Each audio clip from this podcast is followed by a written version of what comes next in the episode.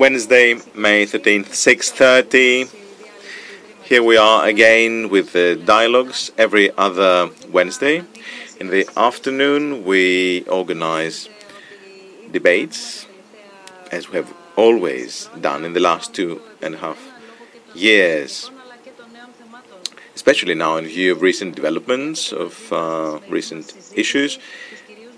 Uh, Mr. Meghir and Mr. Avgouleas are here with us uh, tonight. Thank you for sharing this with us. Thank you for accepting the invitation. We will discuss with two prominent Greek scientists a complex issue, the economy, of course, that torments us all, including Greece, uh, of course, for so many years. So it's not just about these two months, you know. It's not just about the pandemic and its implications on the economy. We're talking about 10 whole years plus two months. So some may even venture even back in time to discuss Greek economy even before 2010. Well, the international community is now wondering about the future of the economy, and this includes Greece. Greece that will feel the brunt of the crisis. We're all concerned here. We follow, of course, the global uh, pattern and nobody knows, no, no one can foresee developments the challenge of the economy, the challenge to the economy. This is the title of tonight's debate. Let's see uh, once again how our society, the, the, community, and the international community is going to face the challenge, this difficult challenge. This is the topic we're going to touch upon tonight with Mr. Emilios Avgouleas, professor of banking law and finance uh, at the University of Edinburgh. And Costas Meghir, of course, from uh, Yale University. Then we will uh, organize a link with uh, the Vice President, Mr. Dracopoulos, because, as I said, we will try to see what, or to discuss what the day after will be. So let's start. One part of the debate, of course, is the, the future, but sometimes we miss today, and today will shape tomorrow. So for those attending through our uh, website in Greece or abroad, dialogues.snf.org, uh, you can follow the original Greek or simultaneous interpretation in English. And of course, you can ask questions, you can submit comments as always. We keep a prominent position for both questions and comments. We will be following questions and comments. You will be seeing them on the screen. So please do uh, join and participate in the discussion you can use our platform snf.org slash dialogues or you can uh, use our accounts on social media. We are on Facebook, on Instagram, SNF Dialogues, and of course, uh, dialogues at snf.org if you want to use traditional email. Anyway, all comments and questions will show on our screen. Without further ado, and irrespective of where you are,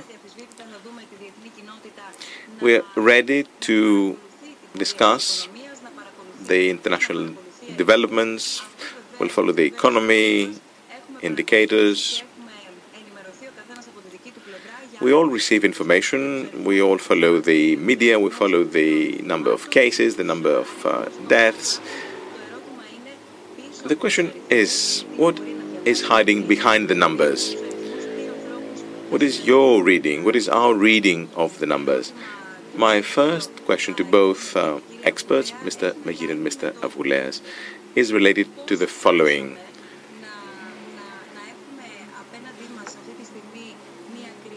We are facing a crisis, there's no doubt about that. That is forming into uh, an economic and a socio-economic crisis. So, what is your take on this? What is your first general comment on the crisis? Mr. Meghir. The crisis comes at a very difficult juncture, an international juncture.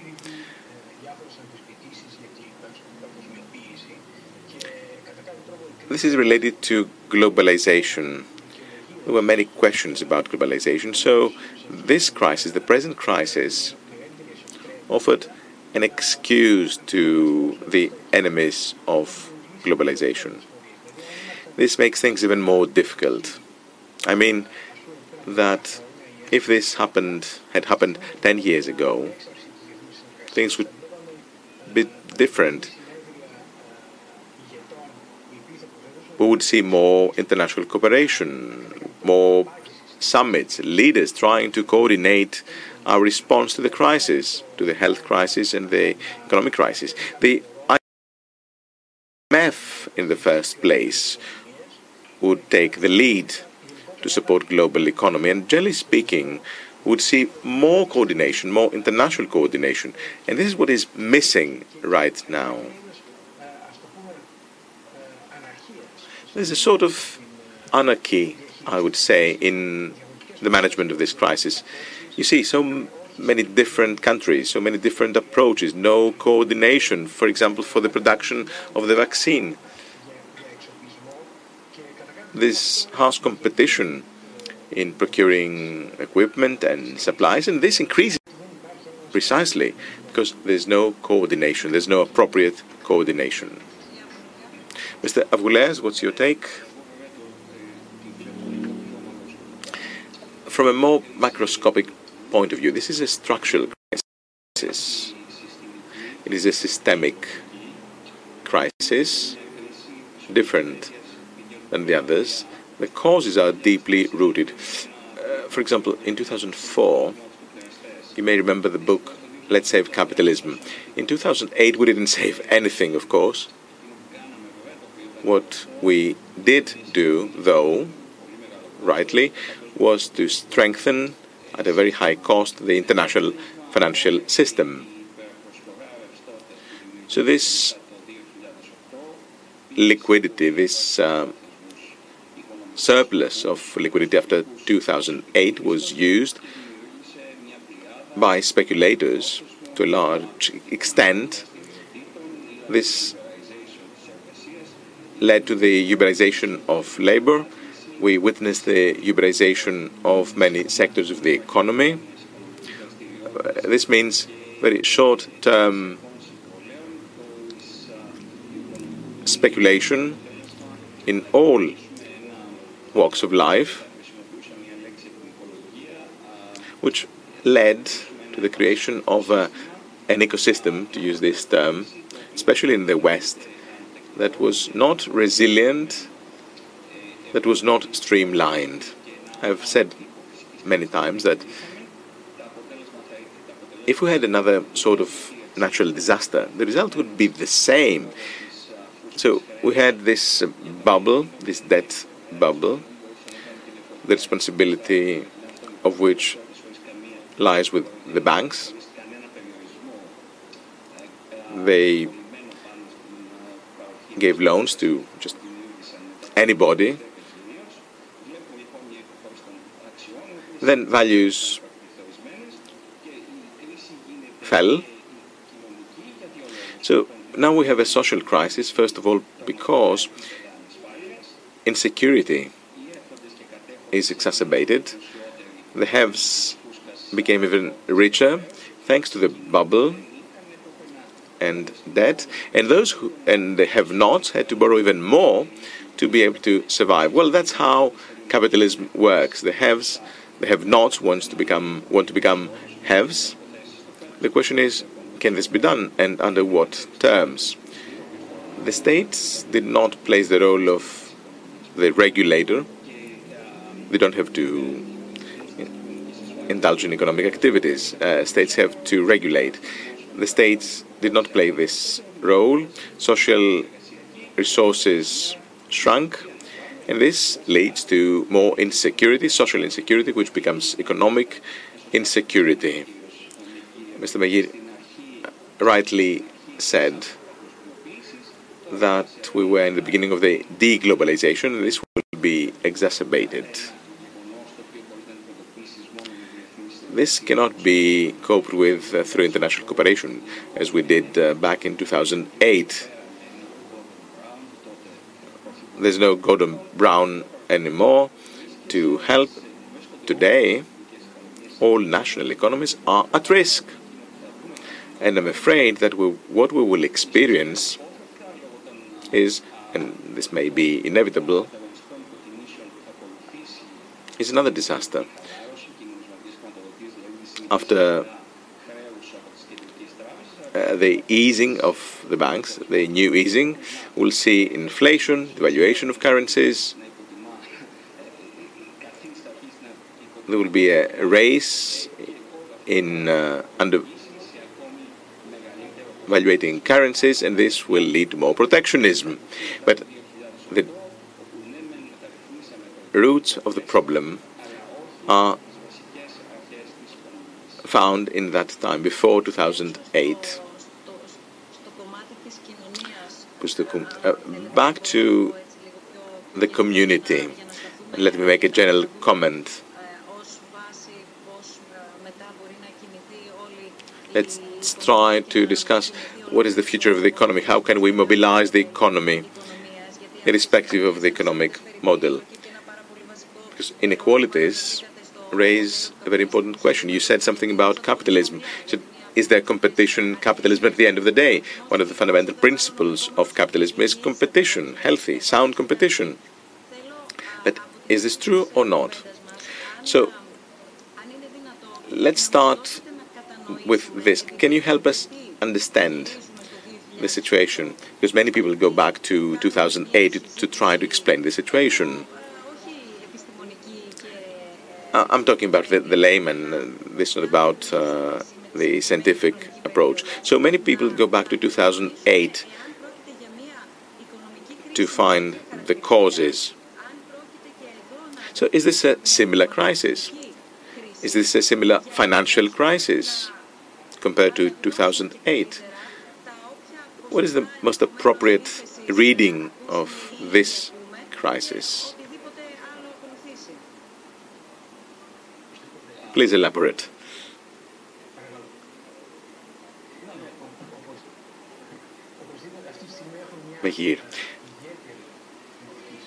This is a peculiar crisis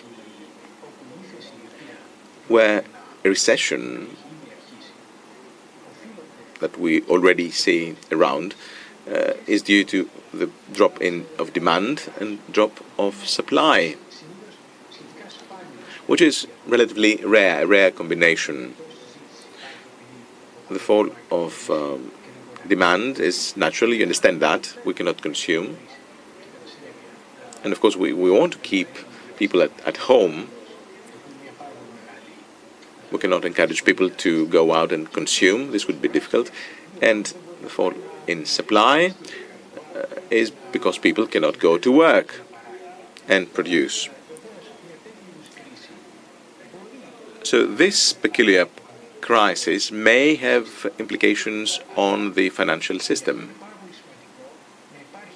This is why it is important that we ensure a coordinated response to the crisis.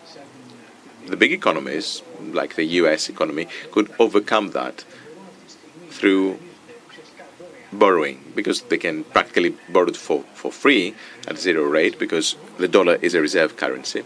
Personally, I don't think we will see more inflation in the near future because there's no demand. And we may continue like this. Now, if we saw more money supply, we could expect more inflation, but this is not a concern right now. Now, going back to Greece. Greece is part of the European Union. A country like Greece uh, alone will feel the brunt because Greece cannot borrow.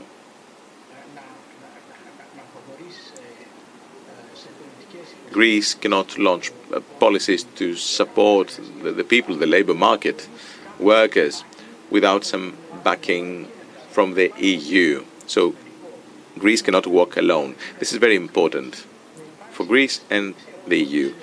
So both need the EMS, they need Eurobonds or grants or what have you. Now, what about the other smaller economies?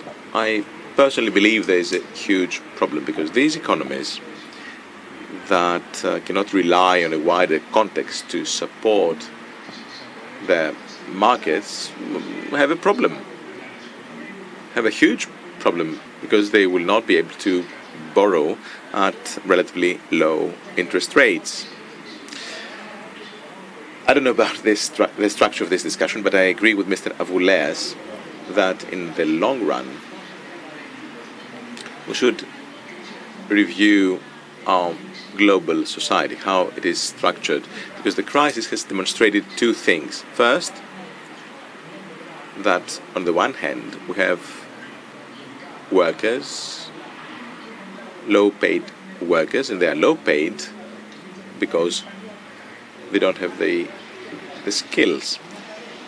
But they are needed in the crisis for example, food distribution, healthcare workers, etc., etc. And on the other hand, our societies, and this includes Greece and the US and the UK to a certain extent, these countries cannot support the weaker links of our society. And now the weaker links are those we need more. So we will need to rethink our social model.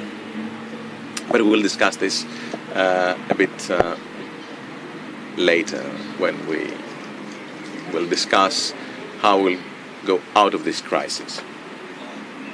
Yes, I agree fully with uh, Mr. Meghir, and I also agree that uh, inflation will be a problem of the future, not of the present. So what we have today is a crisis of the real economy, not of the financial system like in 2008.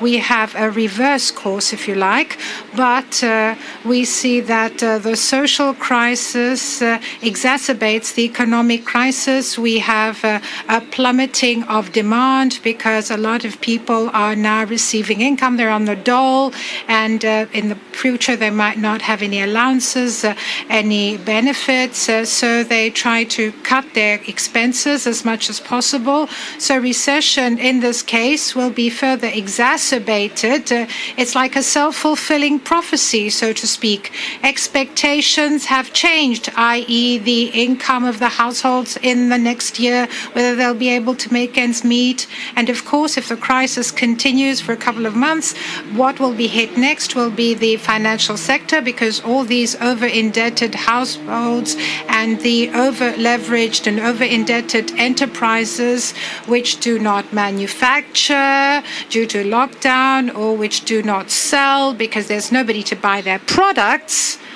so all this will create, uh, of course, uh, in the near future, a lot of uh, non-performing loans. Of course, the financial system, the banking sector is much stronger, more robust than it was back in 2008. It's better capitalized. It has better boards of directors. there is a supervisory framework and so on and so forth. But nobody is ready for a tsunami of this intensity so if the crisis continues for a couple of months, which will be the case, most likely, this will mean that the banking sector will be affected, and the first to be affected will be the most vulnerable and uh, the uh, most uh, the weakest countries, the financial systems of the weaker countries. Meaning, if we no, don't have a problem like in 2008 in uh, the West, uh, like we did due to over indebtedness uh, of households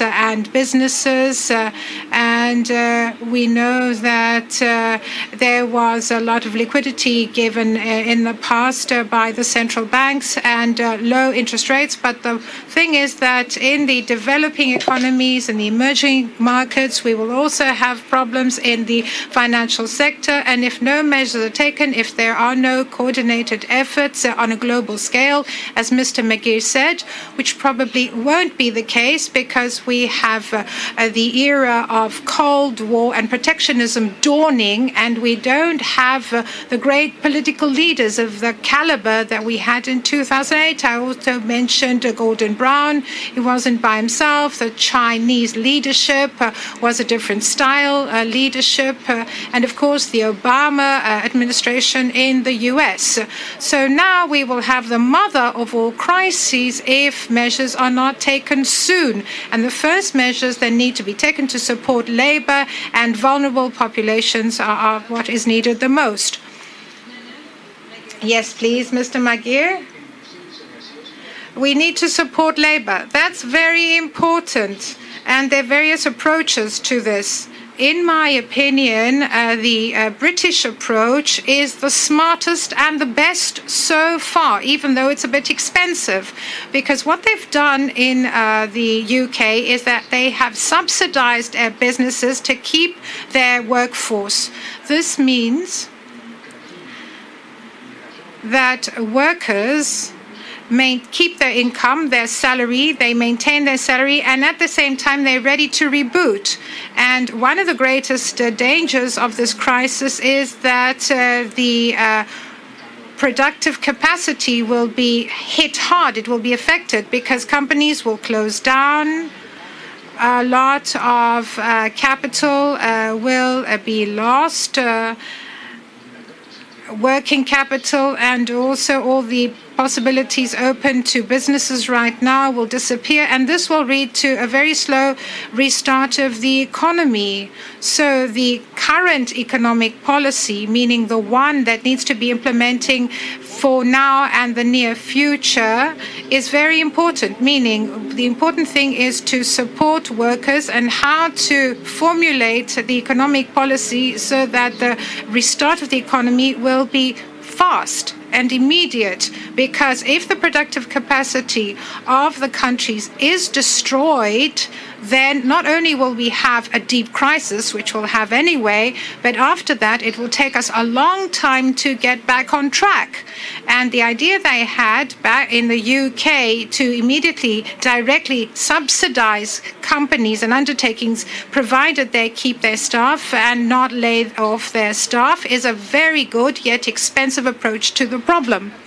So, I would like us uh, to talk about responsibilities later on in the discussion, to see the responsibilities of each country. So we're talking about the national level and uh, the overall context in which uh, an economy functions at a national level, but also collective responsibility as well. And I'm talking about the member states of the EU, uh, the European edifice, that is, and the responsibilities uh, of the EU. We also have the recent results from Eurogroup meeting, and we also have this effort for European member states to get together and to come to a common understanding and to face the problem in a harmonious way.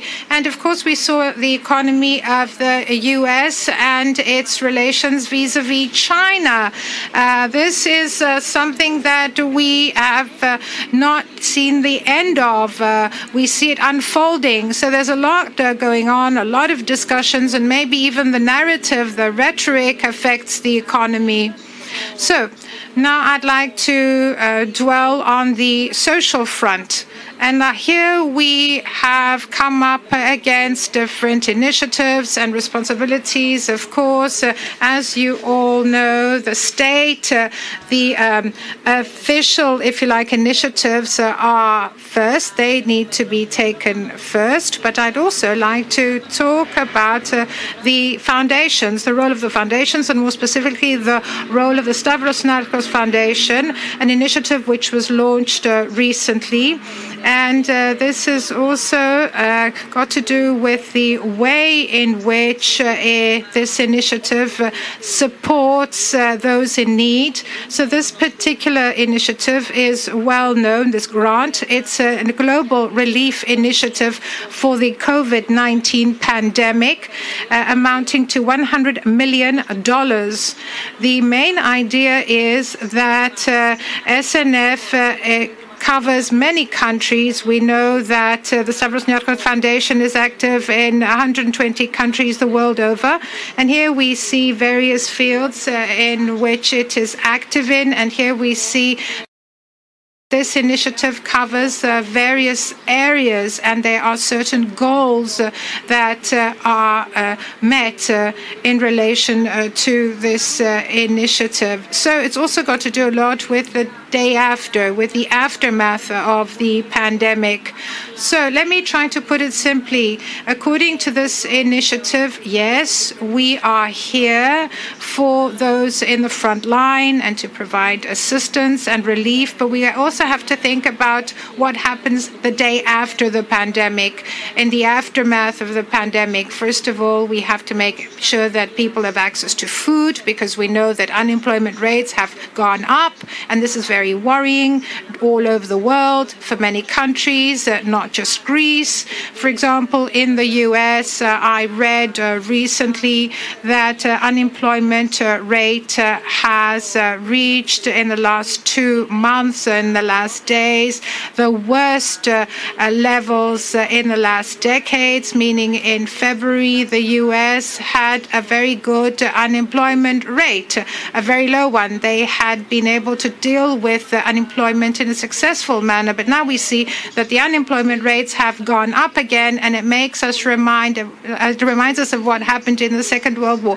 Now, providing psychological support uh, to fellow citizens who, one uh, for one or the other reason, will uh, be uh, in the margins, if you like, um, of society. So they are in need of help.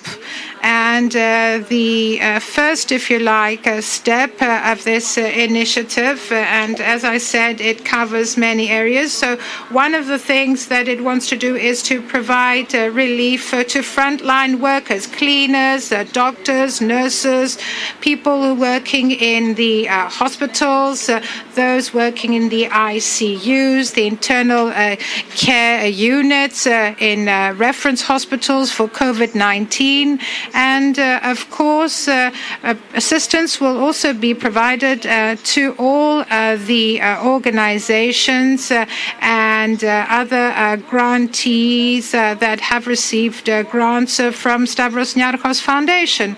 The main aim being to help society and assist society so that we will then be able to stand on our feet in a dignified manner manner as members of society. And of course, after that, uh, we are also interested in the economy. We'll watch a short video. I think uh, that it's uh, going to explain things very well to you. And it is also well known that, among other things, the SNF uh, has a long history in supporting Rockefeller University, which uh, is uh, in the center of research being conducted to find the vaccine. And uh, another index uh, that uh, we are all interested in is the vaccine. And of course, this, when will it be found, will have an effect on what will happen in the future. Now, let's watch the video and let's see how this initiative is being implemented. And after that, we will also connect with New York and Andreas Dracopoulos, the president of SNF.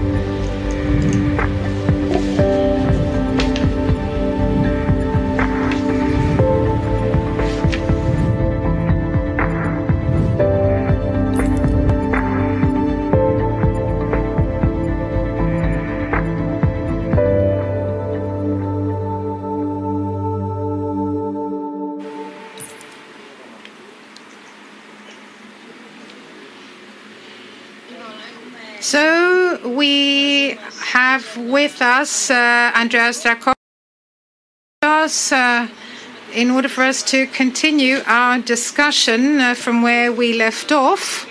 And uh, so we have yet another uh, area, that of uh, support. And as we said, uh, society is at the center of everything we do. And let us not forget that all the roads uh, lead uh, to society and the way in which society is structured and what we're aiming for in order for us to uh, avoid uh, uh, the worst. And we're talking about the effects of the pandemic. The thing is, you can't avert a crisis. Sometimes you can't even predict a crisis. So the question is how ready a society is, how resilient a society is uh, that uh, has to face the crisis, and how can it uh, be strong in order to move forward. So we all heard uh, some things about uh, the initiative uh, that was launched uh, last month by S. Uh, it's called the Global Relief Initiative for the COVID 19 pandemic.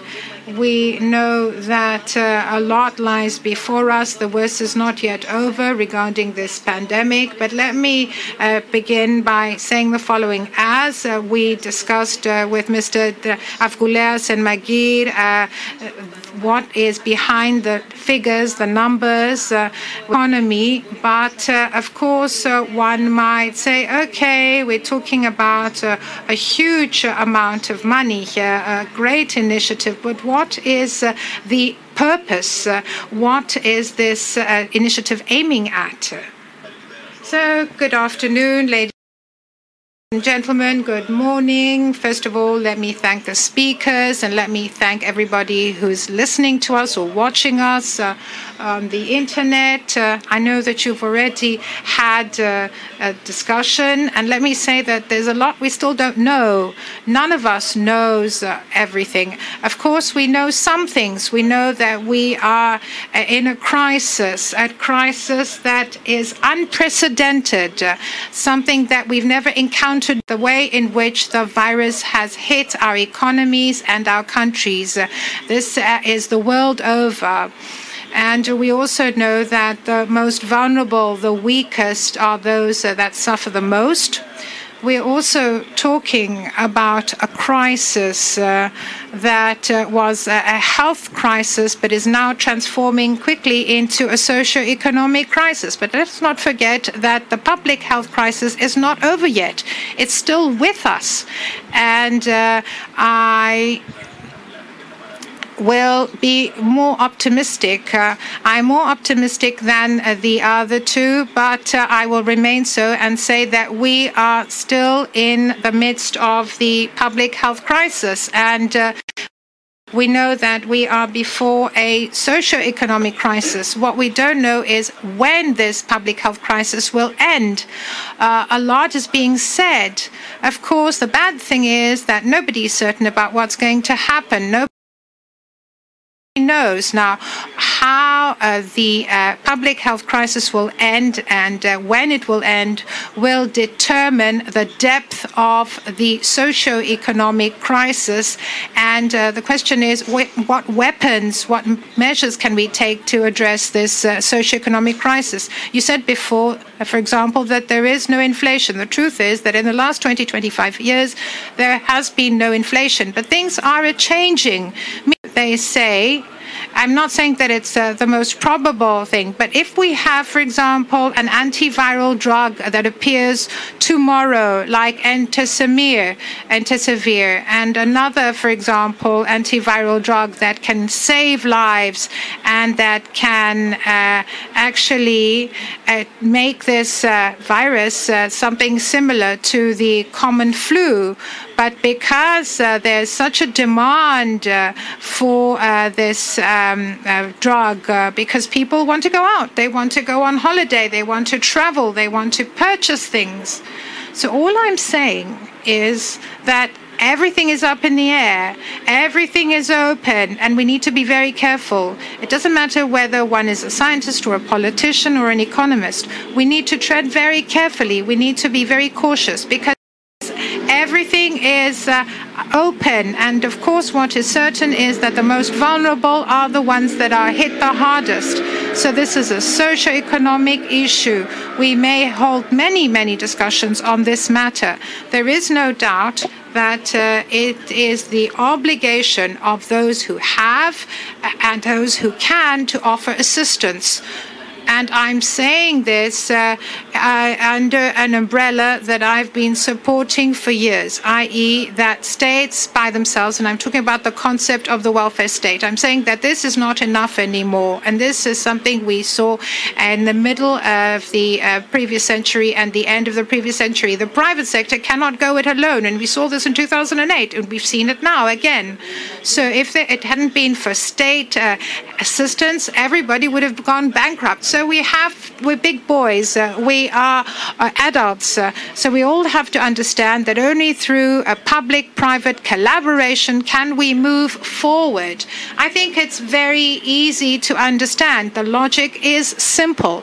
And some people may say, okay, now what? Well, it's not uh, that simple. I think we really have to understand that in order for you to solve a problem, you need to face the fact that you have the problem.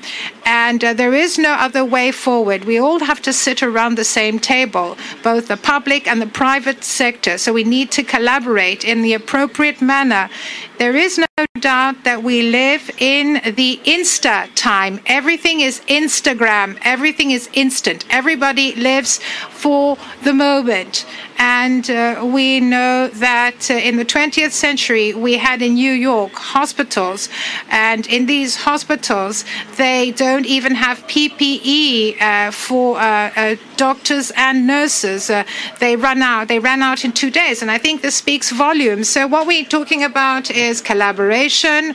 We know that a lot of things are unknown to us. A lot will depend on the public health crisis that is unfolding. I know that the number of deaths has gone down, the number of cases, uh, new cases has also gone down, but we must work together, public and private sectors. This was an initial remark.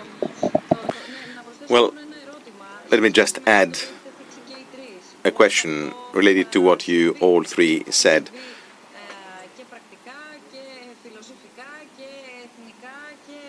It is a question on all possible levels the national one, the economic one, etc. etc. For example, you mentioned the rather introvert tendency of states, of countries. There's um, introversy, there is suspicion between members of the same union. There, is this inward looking tendency in the US. Take the US president, the state governors, etc. We cannot even talk to our people uh, at home. Uh, mind you, all these problems, be it in Europe uh, or in the US, have pre-existed. The virus just came and exacerbated the problem. The problems existed even three or four months ago. Over to you. Meghir, I agree with uh, most of what Mr. Dracopoulos said, and uh, but on on inflation, although this is not our main topic for today, what is important right now is not to be scared by the possibility of future inflation. Let's do what we, we have to do without the fear of future inflation. Well, we have received a question to this effect. What about uh, oversupply fresh money from China? Could this uh, create double inflation? It could be all of the above. It all depends on the end of the health crisis. How will the health crisis will come to an end? Because we do need liquidity. It is a social economic crisis. We need to do what we have to do, including with liquidity. Meghir, exactly. This should be the general spirit. Now, On the health crisis, I would like to say the following. From a certain point of view, we're not just sitting back and wait for the end of the crisis to see what will happen tomorrow, because we know that we cannot just sit back and wait for the end of the health crisis. The health crisis will be here for another year, one year and a half, two years. And this is the international uh, riddle that we don't know how to manage. I mean that on the one hand, we cannot just sit back and wait for the end of the crisis. We cannot wait until we are all perfectly safe to relaunch the economy because this will lead to disaster, an economic disaster. The economies will collapse. So we must find the golden rule, a halfway solution in order to relaunch the economy sooner than later. And what is the level of acceptable risk? Because the non-economy has uh, takes its its toll. Poor economy means that people die for various reasons. So it is not just about the health crisis. It's not about solving the, the health crisis and then we relaunch the economy. Because if we wait until then, then the, we may find ourselves without a community. And this is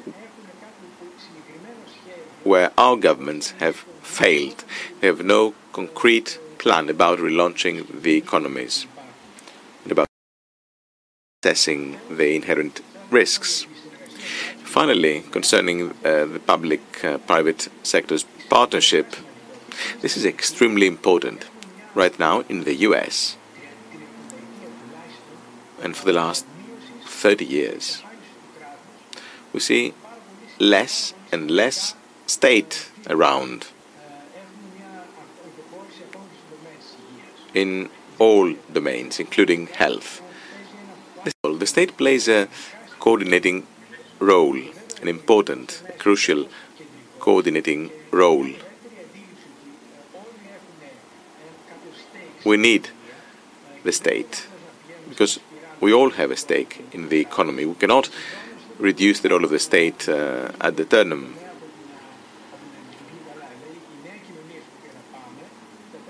The new society, society of tomorrow, must have stricken a balance between the public and the private sectors in a more streamlined way. Uh, uh, Mr. Avgouleas, over to you, and then.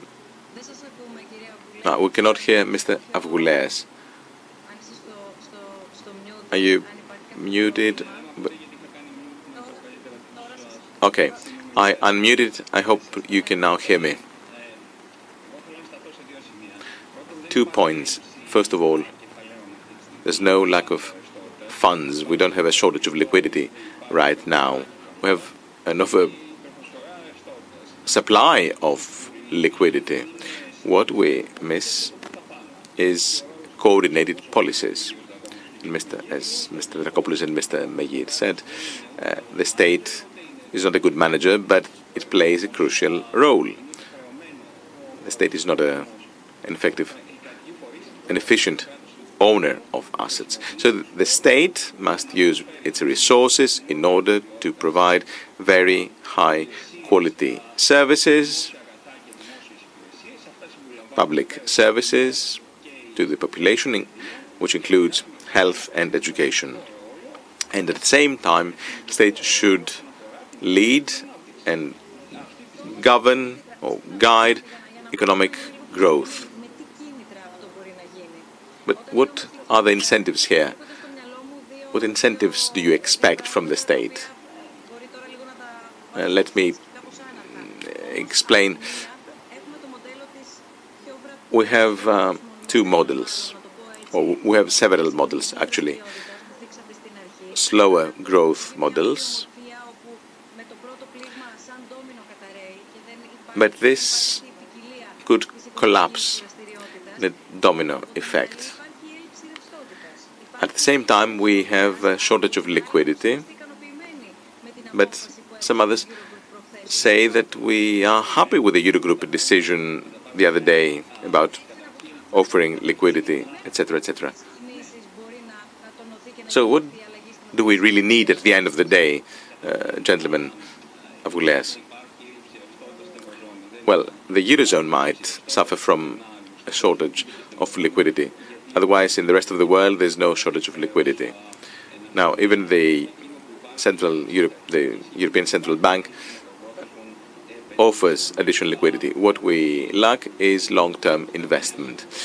We could probably follow the Danish model, where you cannot um, distribute uh, dividends or you cannot buy back uh, shares, etc., etc., because this would kill subsidies or grants.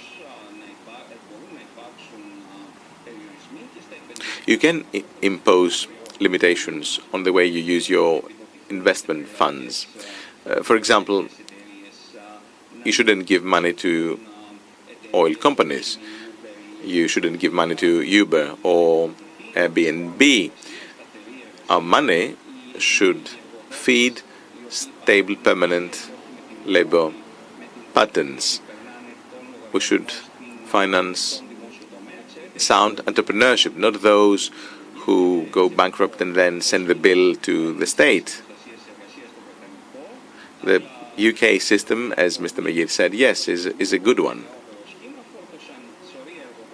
However, many employers send the bill at the end of the day to the state after enjoying the funds. As Mr. Dracopoulos uh, said, the state must take its responsibilities.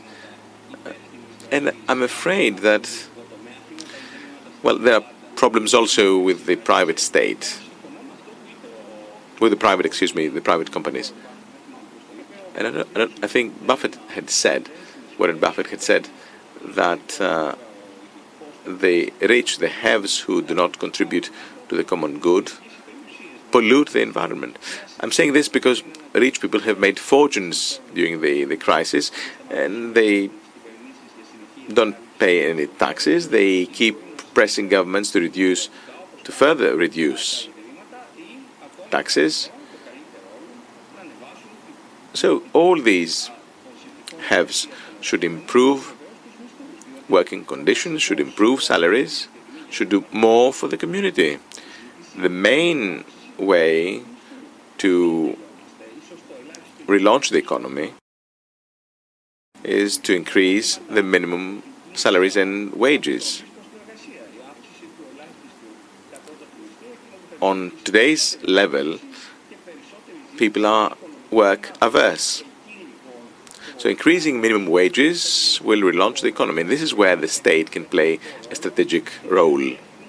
The states, governments must play a strategic role in new liquidity, new investment funds, but this must be resources that will uh, green investments, climate friendly investments. And if this is not the case, the state should tax them heavily. Yes, the state should not be a manager. The state is there to provide incentives, counter incentives. This is the role we expect states to play. And I think Mr. Meghir uh, agrees with that. There's too much hostility against the strategic role of states, and this is wrong. And this has led to wrong decisions and, at the end of the day, to a social crisis. that was very interesting. Well, there was a bit too much of state in what you said, but I, I agree that the haves must do more. The haves must help the have nots. But all this must be implemented under a strategic umbrella. Make no mistake. This is how it all started when the welfare state uh, started bursting in the seams. This is when we invited the private sector to help. Then we realized in 2008 that the private sector could not do it. There were ethical questions, and it's a, it's a long story. So I will not stop at saying, okay, the private sector made a mess. No, we need quality leadership on both sides, public and private. Now, Mr. Meghir said we need a golden rule. Indeed. Now that the fear of death forms into fear of life, we must do things differently.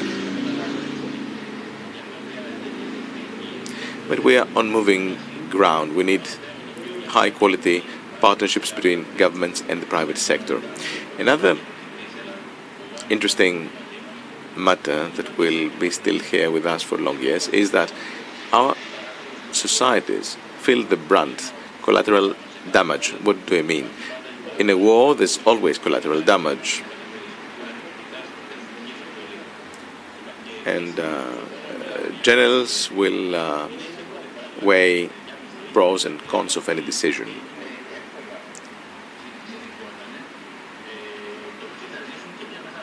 Now that was a strange situation.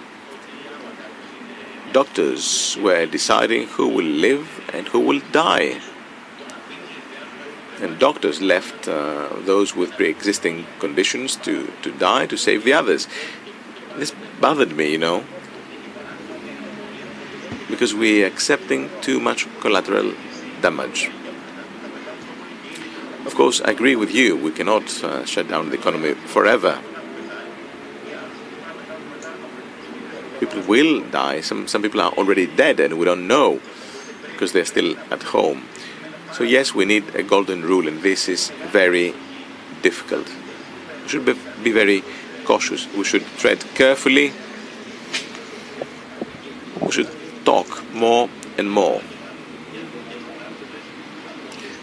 But we should be more cautious about accepting collateral damage because it is fine when collateral damage is with, with the others, but what happens when we feel the brunt?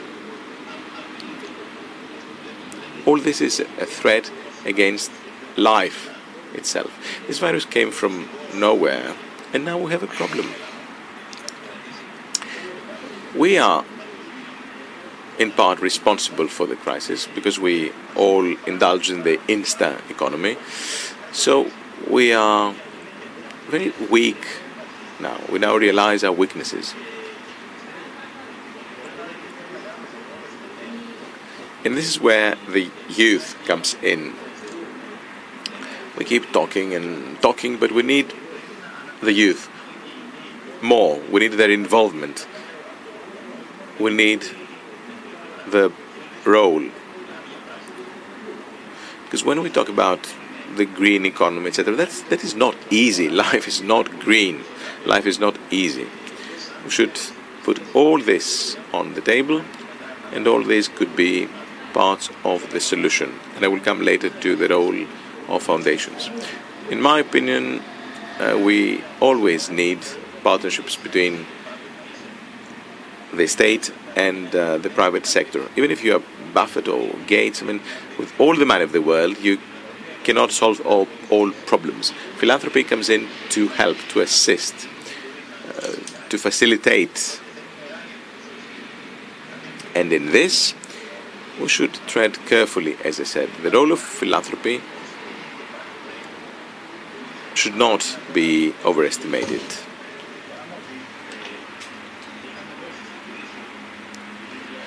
During the crisis, actually after 2013 or 14, we offered 300 million euros to deal with the crisis, to deal with unemployment. That was a very interesting pattern. And now people talk about millions and billions and trillions, uh, but we have, we have been there before. As Anna said earlier, should tread carefully because what you do today will have an impact on our tomorrow. And where is, once again, the golden rule? for, for everyone, for central banks, for our foundation, for foundations in general. This is an unprecedented set of questions. There's so many things, actually, too many things that we don't know. Again, the problem is the golden rule, the right decision. This uncertainty makes our life difficult.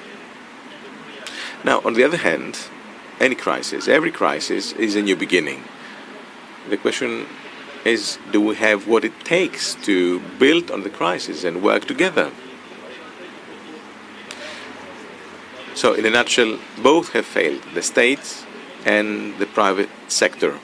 There's no choice. They have to work together now. We need a welfare society to survive. Meghir. I want to clarify something. I fully agree that we need to strike a balance between the private and public sector. There is no successful society without a robust private sector. So, what is the role of the state?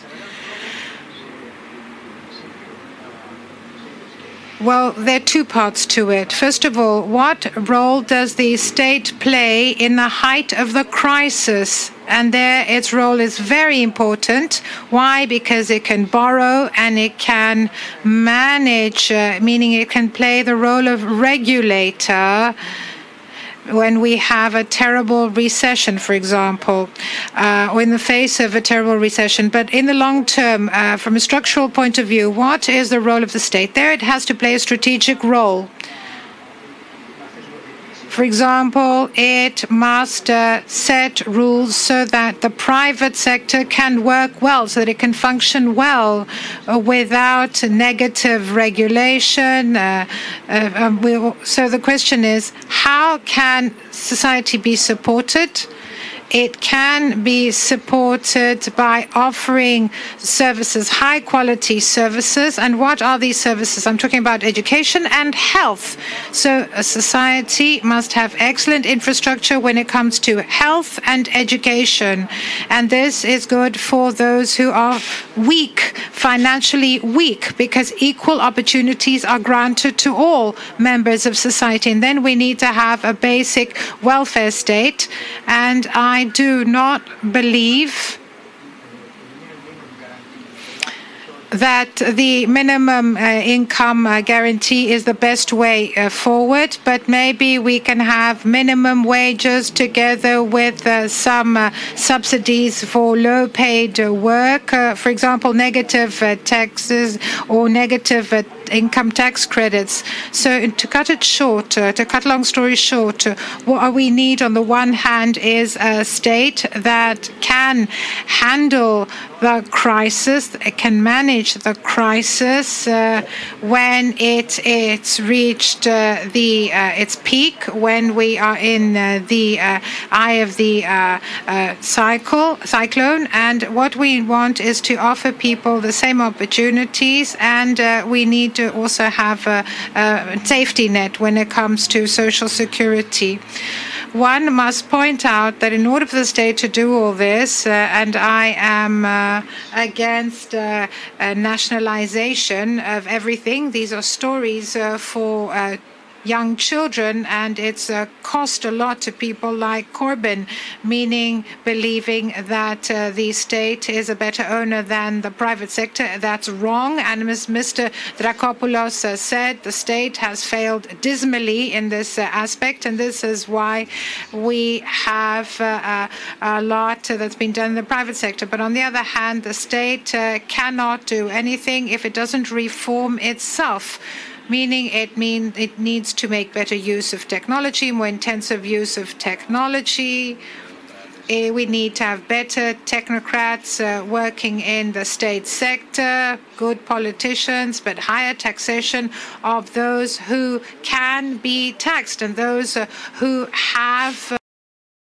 Uh, money. This is a conclusion that cannot be avoided, and we need to offer tax incentives to those who are working well and who are changing the paradigm from short term to long term.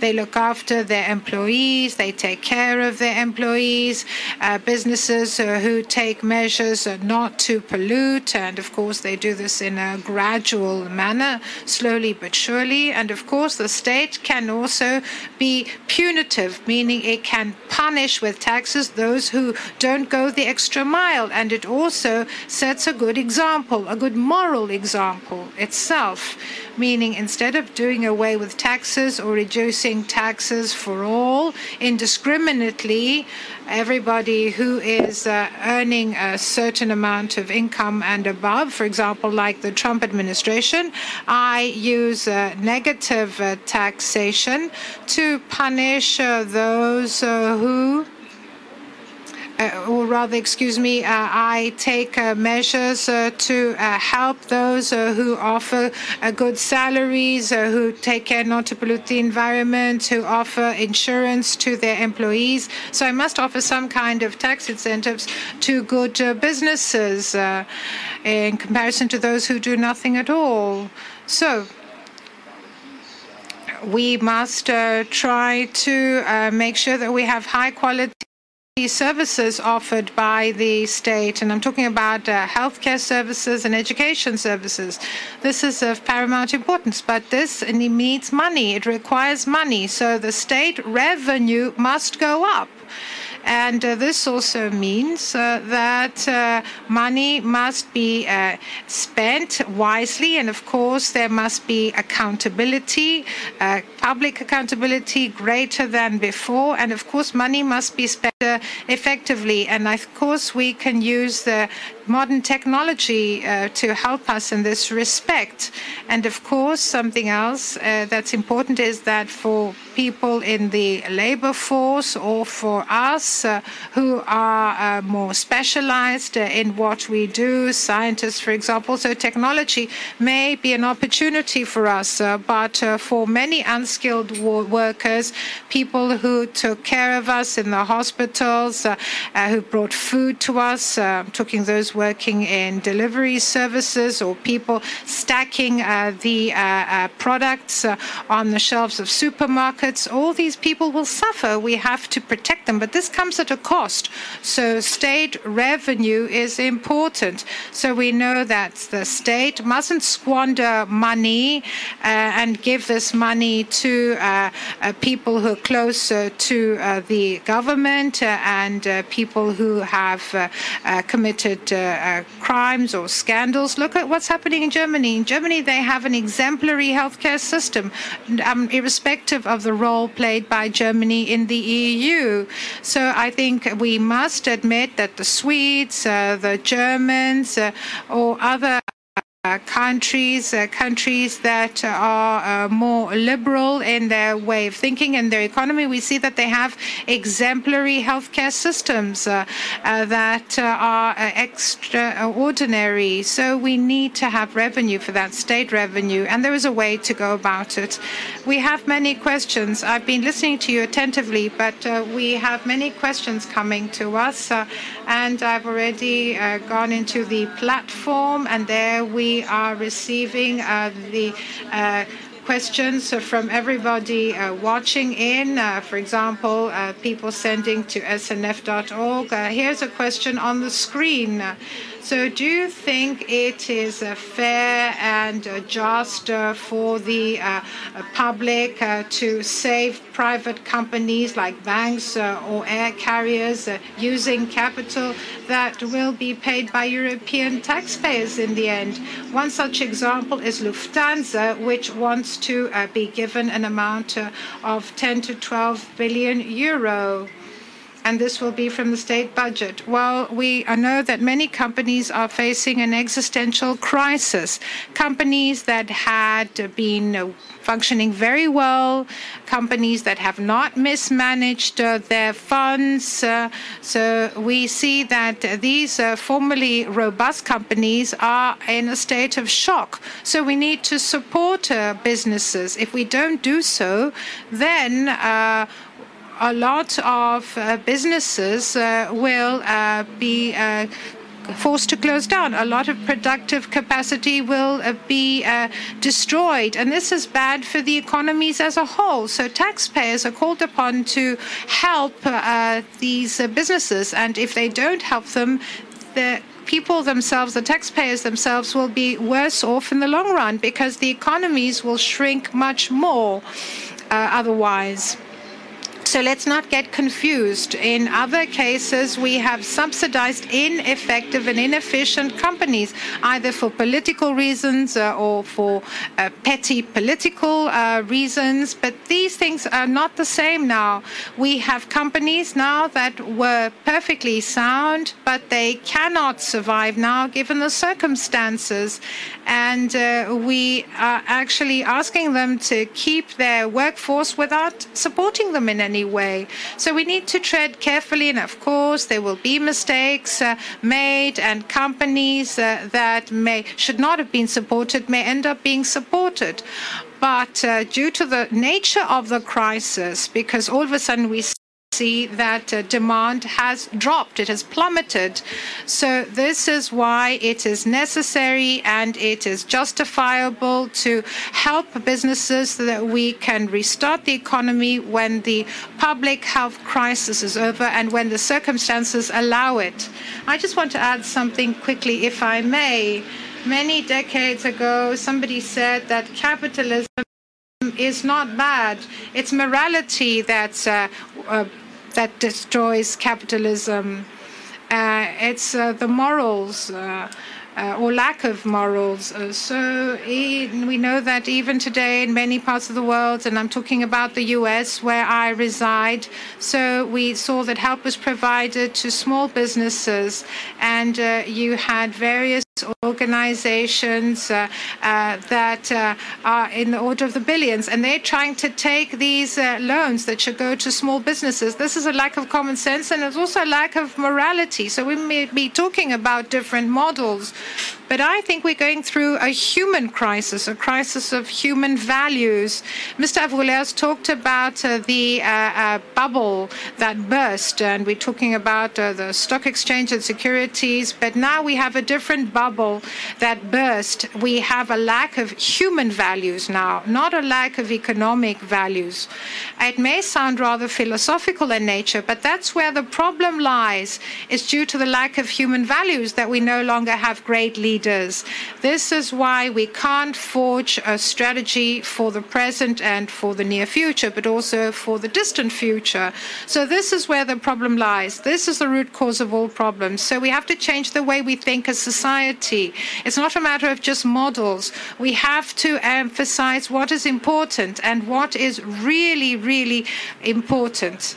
Somebody may ask, how much should a, a, teacher get, and how much should a nurse get, and why should a, a doctor or nurse get paid less uh, than a footballer, a football player, or uh, an actor?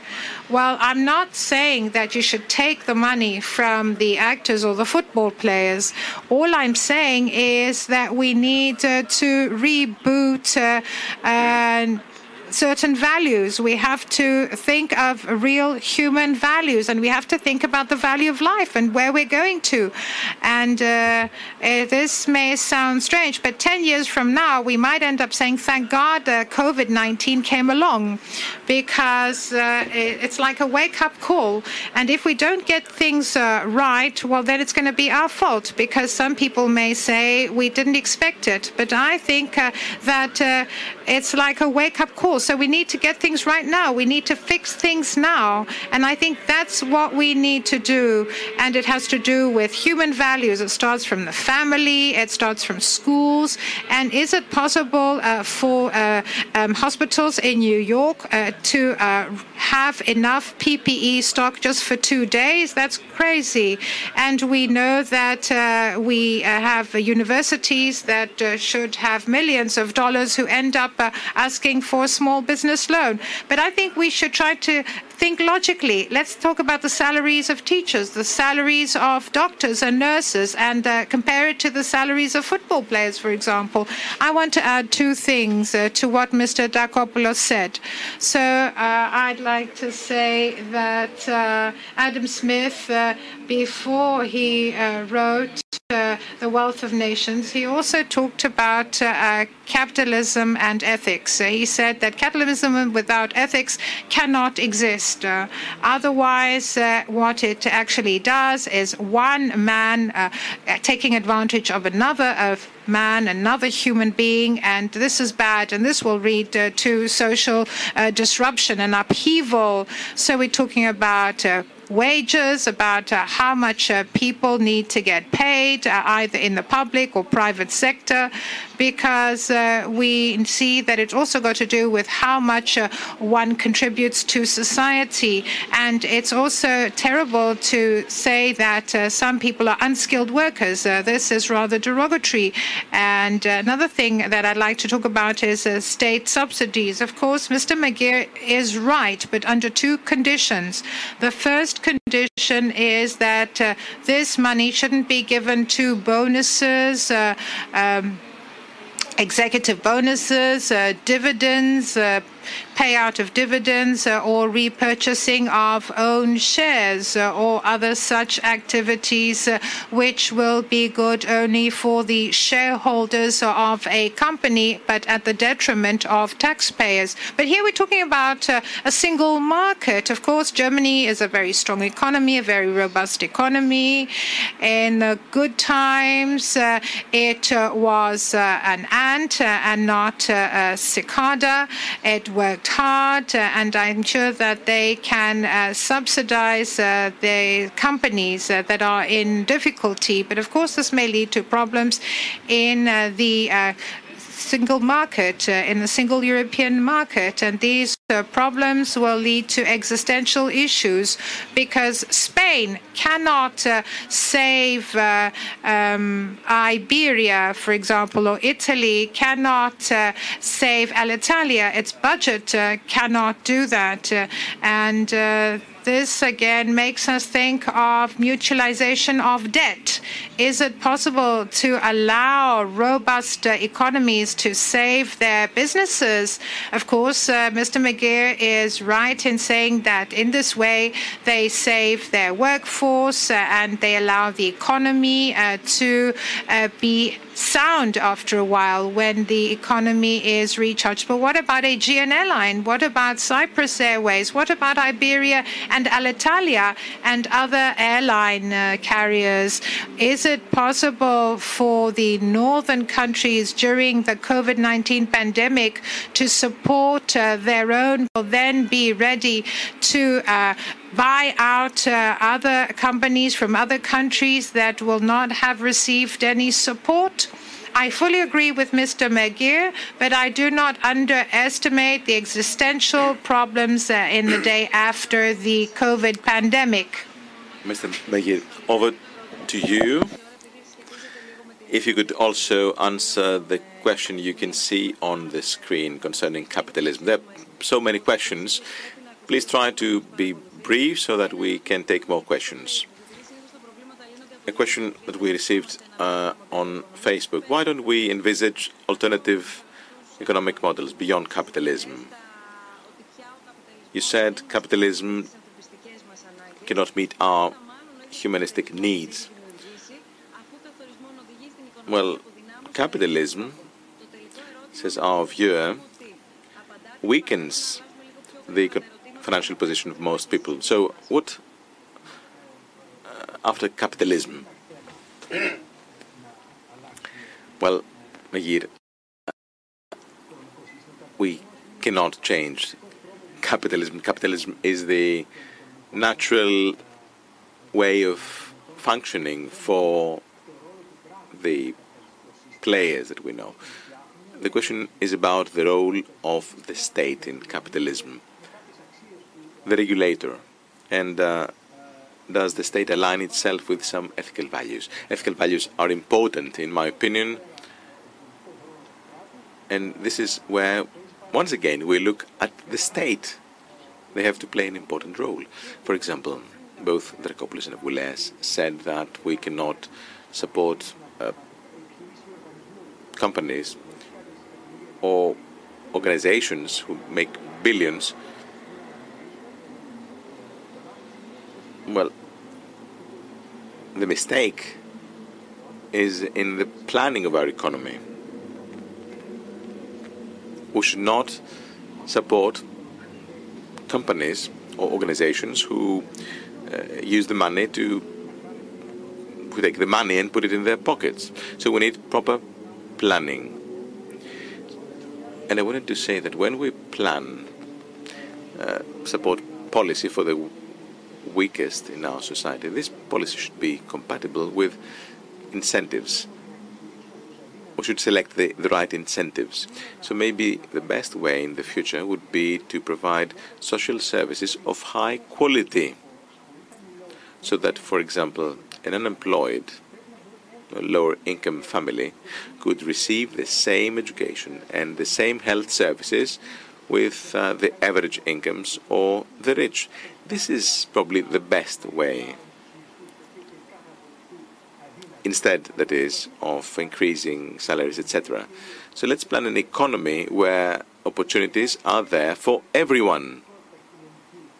This would enhance mobility from one level to another.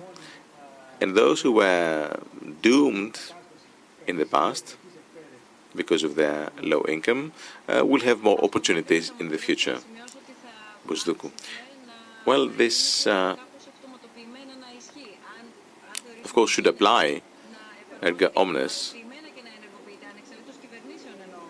Uh, this should be the case irrespective of government. Of course, this is an ethical question, yes. And as Mr. Avgouleas said, this uh, would increase the tax basis. Tax revenue would uh, go up. And then this tax revenue should be used for high quality public services for everyone. It is unthinkable. Uh, we have children born to poor families. Uh, these children have fewer opportunities compared to the, the rich. Actually, there's no comparison. So, minimum salaries is fine, but the most important thing is to plan from the beginning a society offering equal opportunities. This is where the state can play its most important role. And of course, this comes at a cost, but this is the cost that we should pay as a society. Mr. Avgouleas. Yes, please be brief because we have so many questions. I want to give the floor to our viewers. Well, I agree. I fully agree with Mr. Meghir. Let me just add that uh,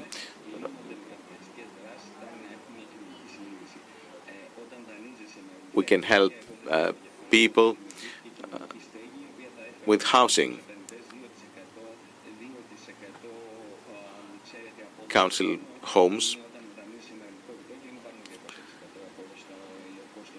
has been used by the profiteers.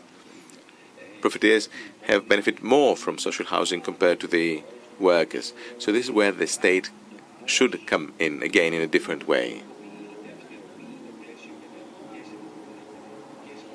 We should be more selective in our investment. We should uh, try to ban short-term profiteering investment. We should stop speculators. Could we see the question again? Yes, the unprecedented health crisis is still developing. We cannot see the end of the tunnel. do we need a new Marshall Plan to support the weaker economies on the planet that are treading on our charted uh, water with unpredictable social implications? What about uh, write-off of debt? This, the US, well, they do. The problem is in Europe. Well, I'm uh, Greek, I'm European, I, I, was raised in Europe. Well, I must admit that Europe has failed completely. And we weren't doing anything, one crisis after another. So, yes, of course, that write off uh, haircuts should be the case, but Europe still refuses to see reality. There's a huge problem here. Now, if you cannot print money, you are in a very difficult position. That is why um, the US, despite their problems, will be the first to come out of the crisis because they can make prompt decisions easily. And Europe and Europeans keep meeting in uh, one summit after another. The risk is there. The risk is huge for Europe. Look at the last 10 years, one failure after the other. The, the only success story in Europe uh, was the euro. Do you see any open borders around after the refugee crisis? Europe has failed in every respect. Uh, we Europeans have not done our homework. Theory is fine, but where are the leaders? Mr. Meghir said it, I think, and uh, Mr. Avgouleas too. Yes, capitalism, yes, with uh, social conscience and ethics, ethical rules. And this stems from each and every one of us. The best model will not work without ethics, without ethical rules, because people will exploit the best model uh, to their benefit. If we could see uh, the next questions. Let's go back to Greece and Europe. Mr. Dracopoulos compared Europe with the US.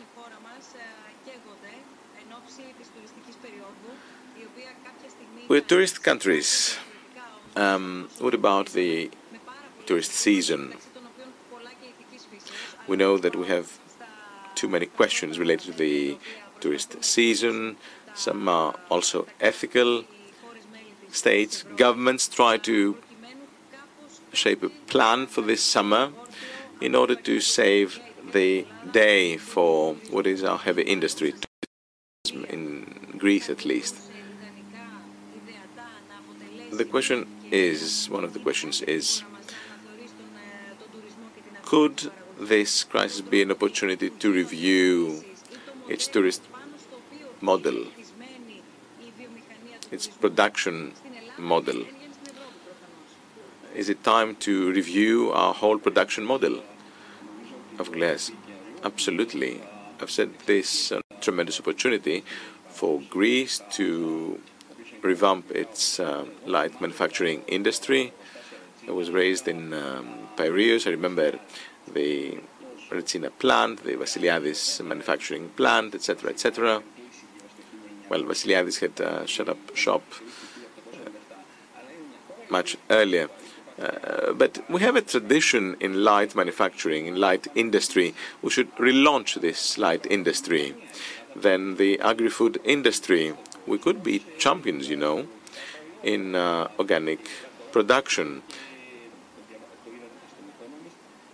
I don't know if you read The Economist the other day. Uh, now that we are witnessing a disruption of the world supply chain in the food industry. Well, unfortunately, the next monies we will see will be loans and not uh, equity. But even these loans could be an opportunity for our country to rebuild the economy and rebuild the light manufacturing infrastructure. we know, not just now, but we know from the past that uh, single-faceted approaches do not help an economy. We need high value added uh, sectors in order to keep money in the country. And we should invest in our human resources, our number one resource, uh, the resource that has been uh, migrating in the last years.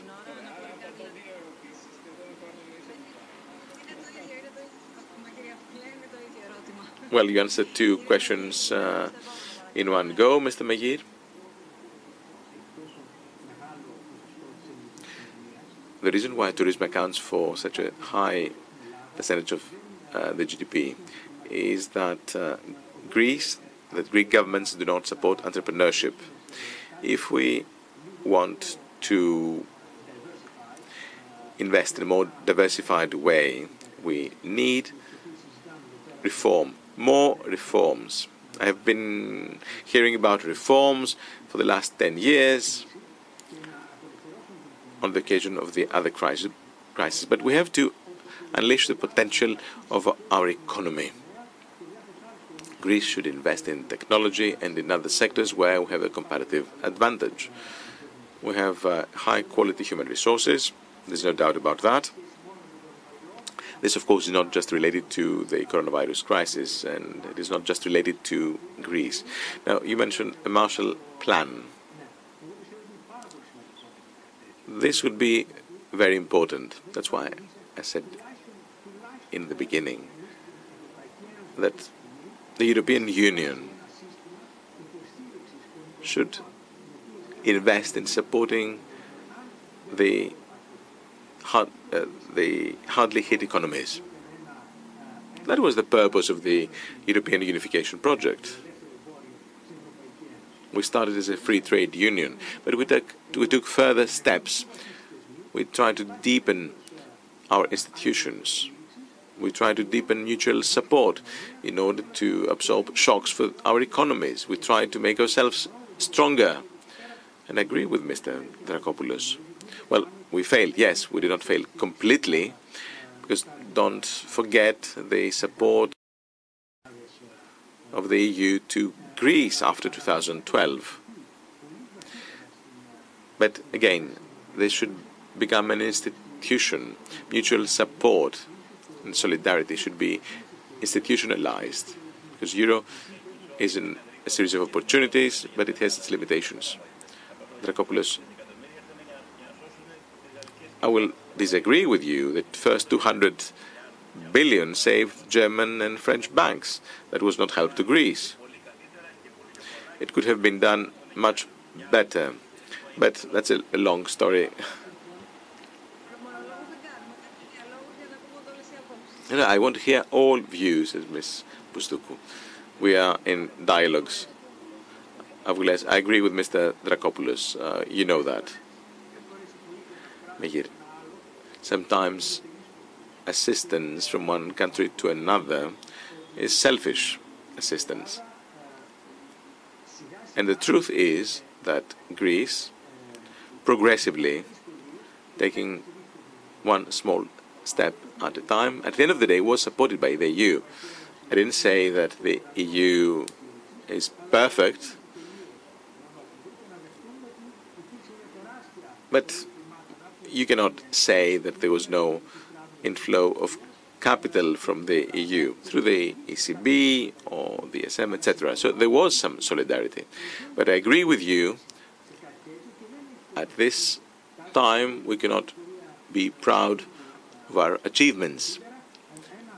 Ms. Bousdoukou said it earlier, we need an automated uh, mutual support mechanism. Things are worse compared to 2010. Mr. Dracopoulos is right. In 2010, uh, speaking of Greece, loans were offered to save French and German banks. And all this happened despite the will of our people.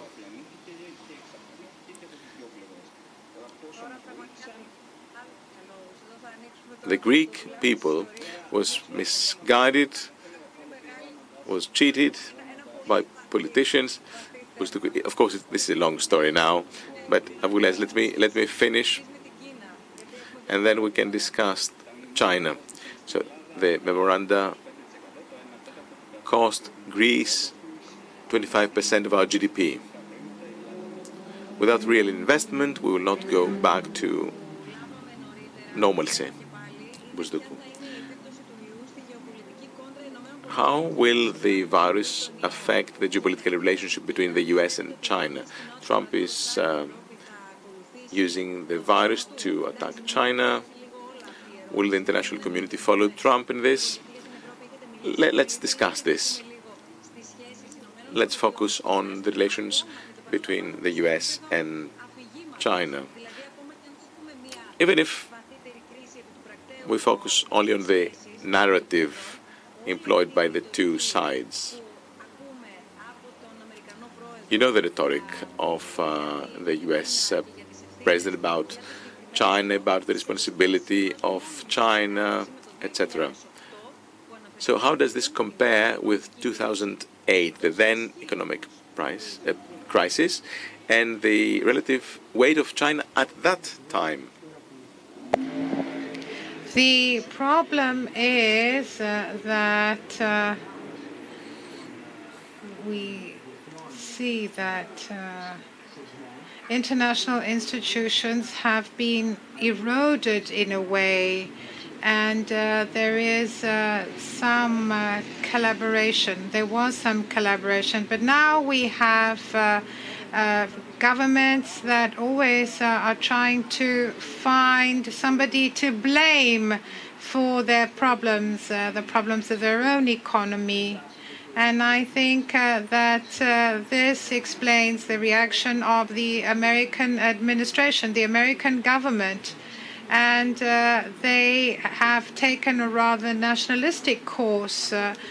and I think they will pay the price for that because if they erode uh, the international cooperation efforts further, all the problems that require such collaboration will be resolved with much greater difficulty. Now, what's going to happen in the US? Uh, I don't know, because there is uh, another uh, force uh, from uh, Trump's party which uh, believes that it's good to open up to China. It's good for business. Uh, and this is uh, from his own party.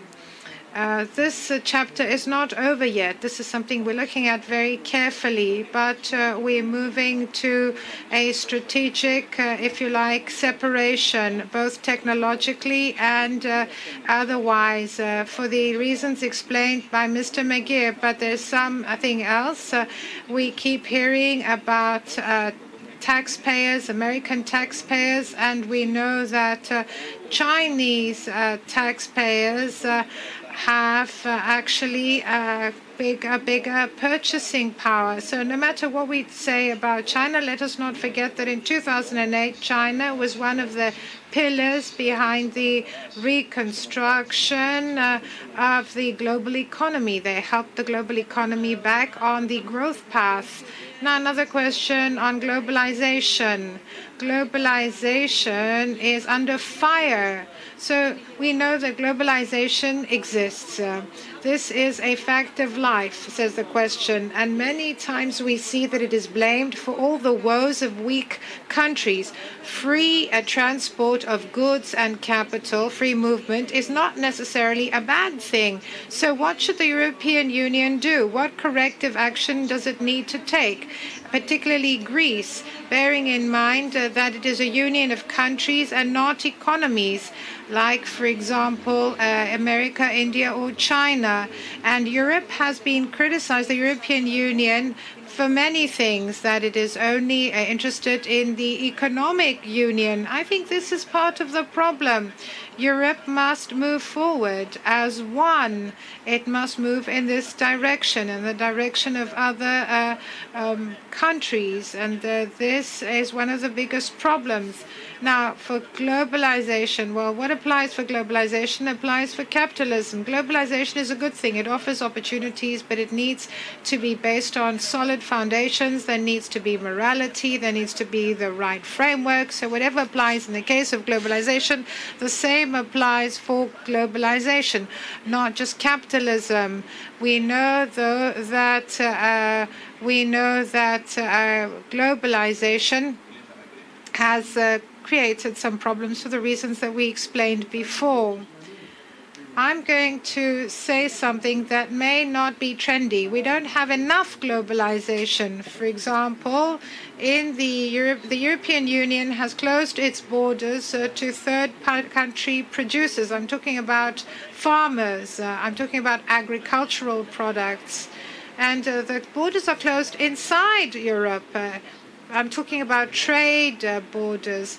But inside Europe, some borders are closed, uh, but even more so between the EU and uh, third countries. So, what does globalization allow us to do? It can help us uh, reduce uh, shocks. So, even though during the crisis some efforts were made to reduce imports of certain products, this lasted for a very short time the fact that uh, the public health uh, crisis in China is uh, actually uh, waning, we see that uh, they are exporting PPEs, for example, that are being snapped up uh, by uh, us, uh, by other countries. so, as you can see, there's good thing when it comes to globalization. So, there's one problem in one part of the planet, you can turn elsewhere and see if you can find another way to produce. So instead of uh, going back to borders, uh, our old borders, and saying that we want to be self sufficient and independent, for a country like Greece or even more so uh, the US, we need to strengthen international institutions, we need to protect international trade, and we need to uh, have uh, rules in place which will not uh, threaten uh, globalization. We don't want uh, globalization to be threatened by nationalism, but in the heart of international competition lies, uh, uh, of international trade, lies competition. So we're talking about a liberal way of organizing the economy. One of the reasons of success is uh, that uh, we see that uh, half million Chinese who were formerly poor are now part of the middle class. This is a great success of globalization, but globalization also failed because it created a big uh, difference between skilled and unskilled workers uh, in the US, for example. So, globalization. Let us not demonize uh, the uh, conditions uh, behind globalization. But let me just say that unfortunately, there is no way to protect labor right now, and there is no protection of the environment. Uh, so, when I pollute and I don't protect uh, labor, I produce more cheaply, they open more borders, and I sell more because uh, my product is cheaper than your product.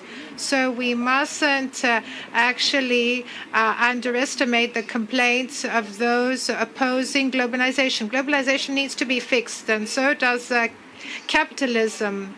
It needs to be fixed. It needs to be corrected. Uh, the initial concept that globalization is only free movement of capitals and uh, merchandise or commodities is not right because this may lead to a financial crisis in another part of the planet.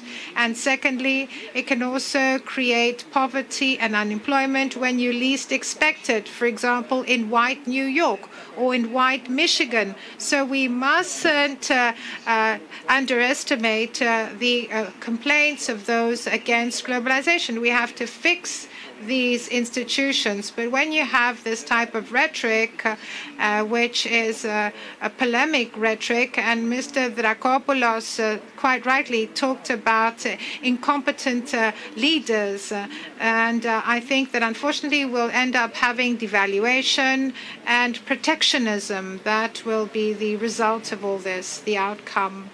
I just wanted to add one more thing, says Costas Meghir. This is why uh, we need to have uh, uh, institutions that are well functioning and coordinated. So we need to avoid a race to the bottom. There must be rules on the environment, rules to protect the quality of labor, and uh, these will make uh, globalization function better to the benefit of us all. But I'd also like to add two more things. I'd like to say that in the last 40, 50 years, we have had a big uh, drop uh, in poverty. So if you see how poverty dropped uh, with the advent of globalization, it's really incredible. And not many people know this. And uh, something else I'd like to add.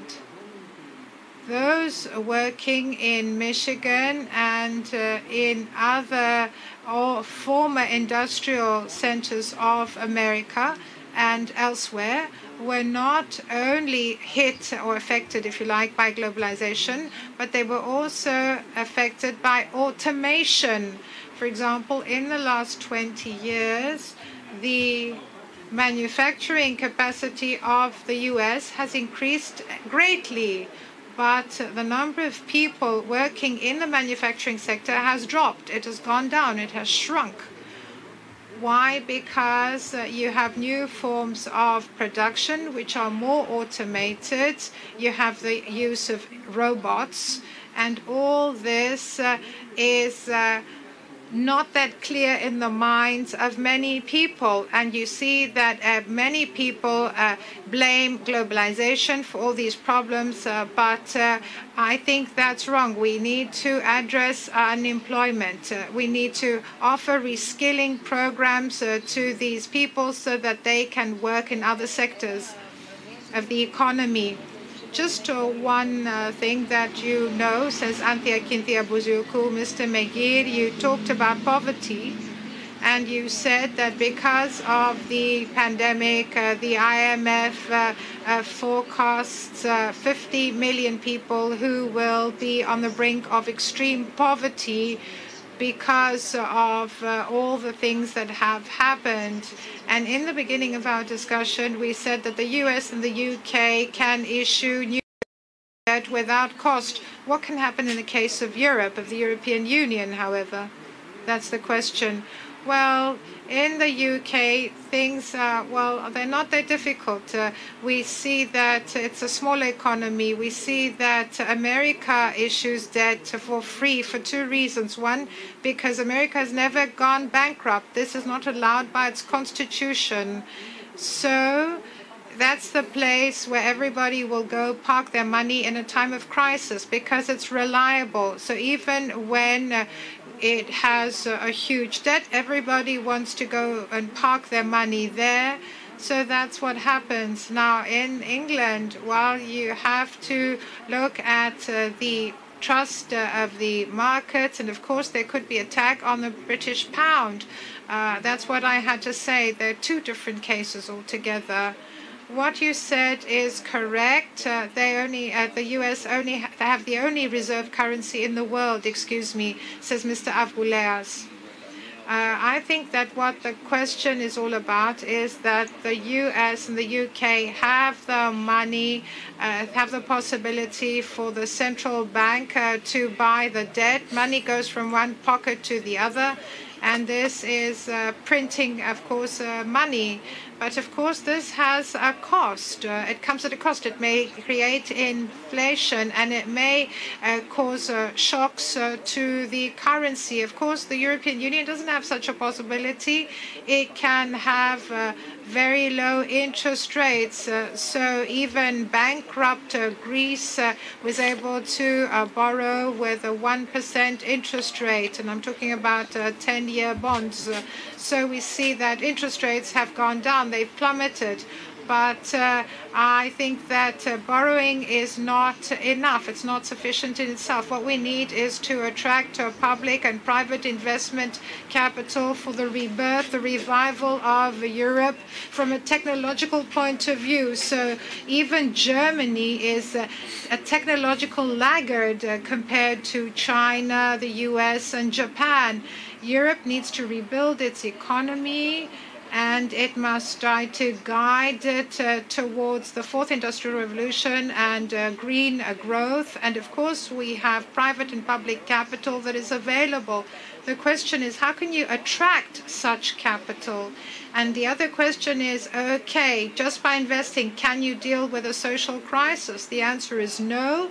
We need to have social programs in place that will mainly support labor in Europe in this period, uh, in this time period, because obviously money is not available. So what we need is uh, uh, mutualization of debt. We know that uh, Corona bonds are not acceptable right now by the northern countries. So Europe is at a very critical crossroads right now. You said there's no political will, and this is the problem. Exactly. Europe could be doing much more in economic terms. We all know it can, but it doesn't. You said it. There's no political will from the north. It's not that we don't. Uh, it's not that we cannot. We simply do not want. Yes, the North does not uh, want to finance other economies. They will uh, finance their own economies, and this will lead to more inequalities in Europe. You know, at the heart of the economic crisis in Europe in the last 10 years uh, inequalities. Poor Greece had to borrow at high rates. Uh, the others had uh, not, not deficits, but surpluses. Meghir.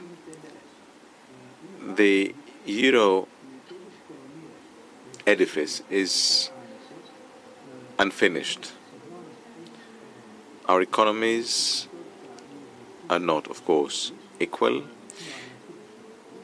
You cannot exercise an independent monetary policy. So, in order, in order to stabilize the edifice, the euro edifice, you should be able to transfer funds at times of crisis between countries from one country to another. We should issue euro bonds that will support the countries of the south, and these euro bonds should be financed by all European taxpayers, not just by the north or the south. Dracopoulos, yes, it's a question of political will. The political will is not there. Avgouleas. But when Le Pen is elected uh, president in France, then uh, it will be too late. Well, we should know better, says Mr. Dracopoulos. Yes, we should have known better, Meghir.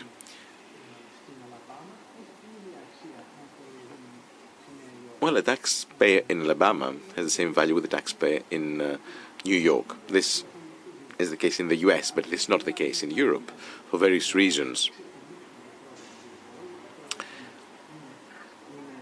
Well, the cost of uh, strengthening the euro would be huge. On the other hand, uh, leaving the euro would be another disaster. For all this, we need stronger institutions, and this means the possibility of mutual support in, in times of crisis. The two last questions. Because we are talking about what the ideal situation would be.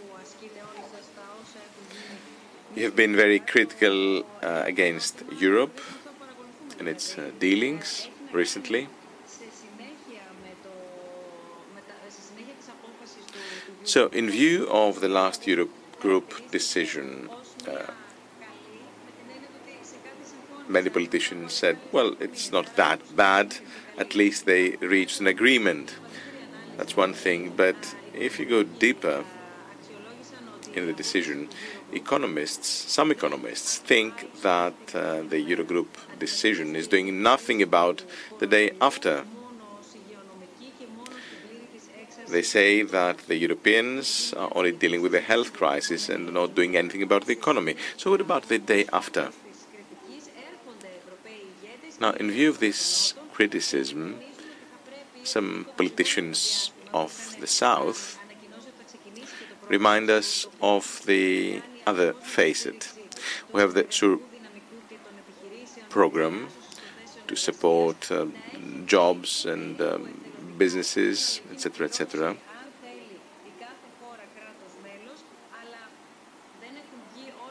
So things are not that bad at the end of the day. We know, of course, what we will all pay. We don't know how many uh, millions or billions each country will receive. We are still on May 13th. Athens is uh, leaving the lockdown in the past. The tourism is still a problem, but the retail is seeing better days already. It's another backbone of the Greek economy. The problem is that many companies know nothing about their future, about how they will deal with their employees, etc., etc. So there are so many things that we don't know. This is one thing for sure. What should we do? This is the the billion dollar question Avgouleas. Well, we should support labor. Yes, we should support employment. And we also need a revolution investment in the South, especially now that our energy paradigm is changing. We will find the money. We, we must found, find the money for these investments. And we're not talking about a small African republic. In that case, we would say, okay, let's call the World Bank and the private sector. But we're talking about Italy. Who will help Italy modernize the energy sector? And the same question applies to Greece, to Spain. That is why we need a single European investment fund that will issue bonds, euro bonds. The markets um, will make bold decisions with uh, state bond maturities in the range of, I don't know, hundreds, hundred years. So mutualization, this is the question. Europe should try to lighten the burden, the debt burden of the South. And you have Mr. Regling uh, saying that um, this is not a problem. That is not a problem. They, uh, the countries of the South owe to the ESM. Yes, of course, this is right. But uh, what about credit ratings? Credit ratings will um, collapse because of the debt to GDP radio, ratio. These are the problems we should discuss in the next months and years in the Eurozone. So I'm afraid that the decision, the ruling of the German Constitutional Court will not help. You see that the Germans leveraged even the, the judiciary uh, in order to strengthen their negotiating position. The Germans are stopping the institutional integration of Europe. So, if we talk about Greece, yes, we will become more vulnerable after 10 years of economic crisis without targeted policies in the EU. So I'm afraid we will not see better days in this respect. Mr. Meghir, well, institutions in Europe are weak. We need different institutions so that all this can happen in an automated way. We can't just fight fires on the occasion of each and every crisis.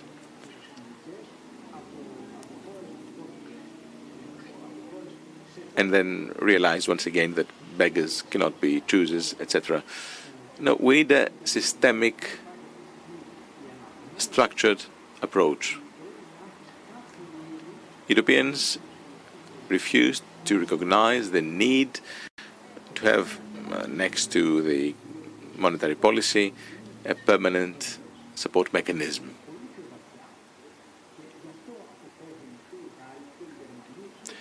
The Germans and the French, as you can see, uh, refuse to take the, the next step. They're afraid that the EU might um, take more steps towards a federation. Well, we, we need this deepening, but well, we're doing exactly the opposite. This is the truth. So, who will design a new system? with proper institutions that will not need uh, Eurogroup meetings every now and then to make uh, the simplest decision. Well, the South must be supported by the North. End of story. And this will be a win-win situation. Increased demand will help the North as well. We're not in a uh, vacuum. This is a single uh, economic uh, area. These are communicating vessels. That's why I'm saying that this decision should be uh, made automatically. We should not need a new negotiation every time. Last question. Is this realistic? You shared with us a lot of things, but do you think this prospect is realistic? Dracopoulos? No, Mr. Meghir, go ahead. I think it is realistic.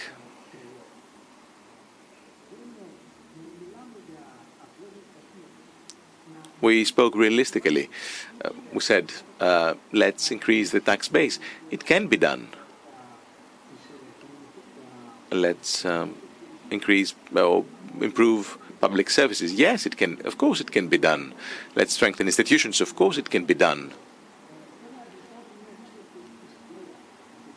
Now, the political conjuncture is not very favorable, but once again, I think this is a realistic prospect. John Kennedy had said the, uh, you remember, don't ask what the state can do for you, ask what you can do for your country. So let us look at ourselves in the mirror. Let's see what we can do.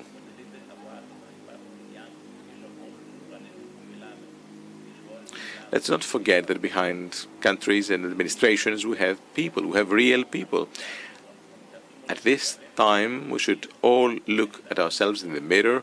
There's a humanity problem. And let's not forget the youth. The youth will not be young forever. Time flies, you know. So the youth of today should invest more, should get more involved, and become part of the effort. There are no perfect solutions. We are in a transition, call it globalization, call it technological revolution. We need to work together, and ethics are also badly needed. Nevertheless, I agree with both speakers, and to the ethical dimension, I will add something else. Uh, well, first of all, I remain optimistic for developments in the UK or the US. The ethical paradigm will change. How can you how can you remain racist and xenophobe uh, when uh, you have a nurse from Bangladesh taking care of you, or your medical doctor is from Sudan, and and these are the people who, who have taken care of you. It is inhuman to be racist these days. And this is unacceptable, especially in our quote unquote developed countries. Remember, the British Prime Minister said that without these two aliens, two alien nurses, uh, he would have died while he was connected to the ventilator.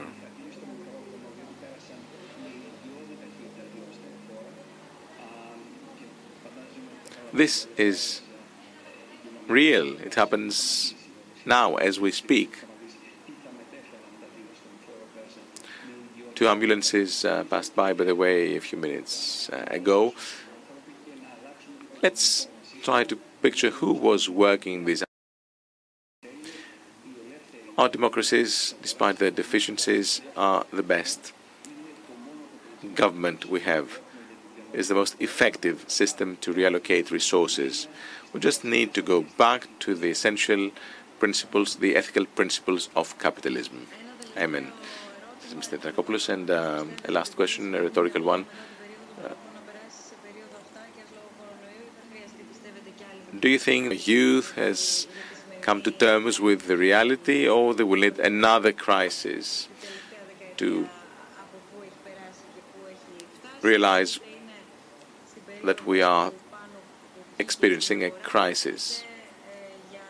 Well, we are talking about people who are unemployed. We're talking about people who experience the crisis. What about that?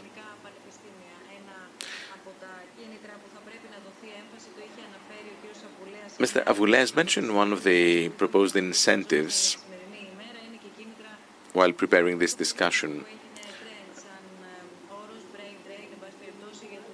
Remember, we discussed incentives to bring back Greek scientists who uh, are now part of the problem, the brain drain. We know that, uh, for example, uh, Greek doctors are very solicited in the UK. Well, that's part of the problem. So, does anyone want to add something, or can we conclude at this point? About youth, two quick ones. They have gone through difficulties, and they're still experience difficulties. Let's look ahead. Young friends, get involved, do participate. I work in a university. I'm surrounded by young people, with the exception of the lockdown. It is a huge source of optimism and dynamism. I'm always impressed by our young people, but how enthusiastic um, when they are involved in the, the commons, social life. They are ready to work, they're ready to invest, they are ready to show their dynamism and optimism. They're good thinkers, and this as I said, this is a source of optimism. And this is the future of our society. I agree. We have young people who pay fortunes to study in a good university at MIT, at Harvard. The majority of MBA students, for example, this year, uh, dream of becoming social entrepreneurs. They dream of social markets. They're not dreaming of uh, Wall Street or Goldman Sachs with the huge bonuses. So this means that the, that they are at the forefront of our ethical struggle. This means that they share ethical values, the values that uh, our generation has fostered. Some some of us may have forgotten on the way, of course. I'm afraid that um, neoliberalism, and I'm a liberal, not a neoliberal, neoliberalism had the opposite result on a negative result on our ethical values. But our youth are better than that.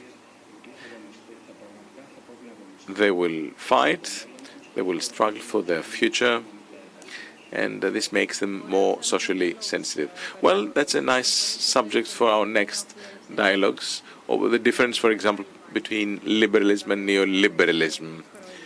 Uh, a huge discussion in the last years. Thank you so much. The lockdown was at the same time an opening we got connected. We worked together. We met online. We continued with our hobbies. We showed our interest in arts, which made us stronger. We came to terms with um, several realities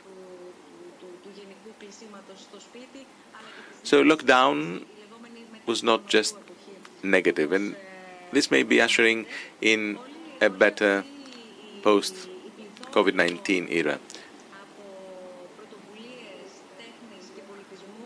There was more art, more culture.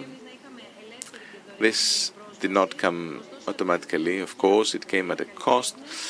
Many people worked in this direction artists, authors. We have the, the festivals and the concerts that uh, were postponed. Well, in Athens, um, May and June and July uh, are very active, very busy months. Not all actors, may remind you, have uh, work around the year.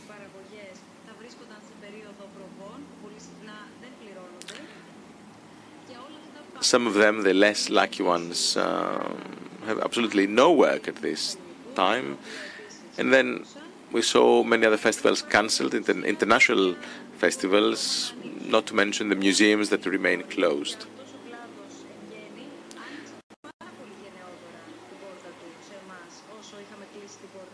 This uh, industry, the art and the artists industry, was very generous towards us.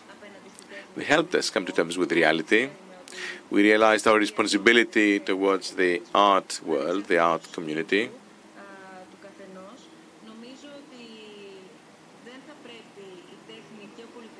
Art and culture, at the end of the day, cannot be subject to a lockdown. Well, they are going through a crisis. But let's not forget about the art people who suffer at this time. The sheer number of festivals in Greece gives you an idea of uh, the artists involved. The next dialogues, uh, Wednesday, May 27th, 6.30 as usual, will be dedicated to the art people, the art community. We will um, discuss their problems. We'll talk to the people who have supported us during the, the crisis. We'll make their reality public. So these people will be here to share their concerns, to hear their proposals. They have voiced their concerns. So it's time, it's high time to remember and realize, actually, in the first place, that it is our common responsibility. We have give something back to them because they have offered a lot during the crisis. They worked pro bono for all of us. So in two Wednesdays from now, we will discuss art in lockdown.